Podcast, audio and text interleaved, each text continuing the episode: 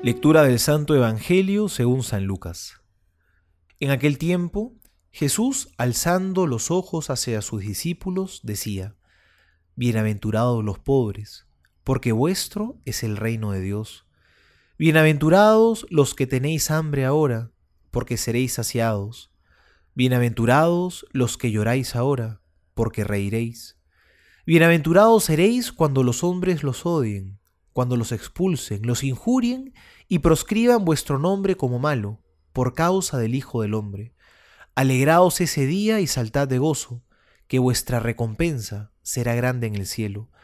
Pues de ese modo trataban sus padres a los profetas. Pero ay de vosotros los ricos, porque habéis recibido vuestro consuelo. Ay de vosotros, los que ahora estáis hartos, porque tendréis hambre. Ay de los que reís ahora, porque tendréis aflicción y llanto.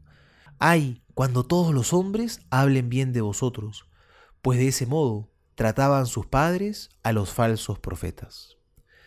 Palabra del Señor, gloria a ti, Señor Jesús.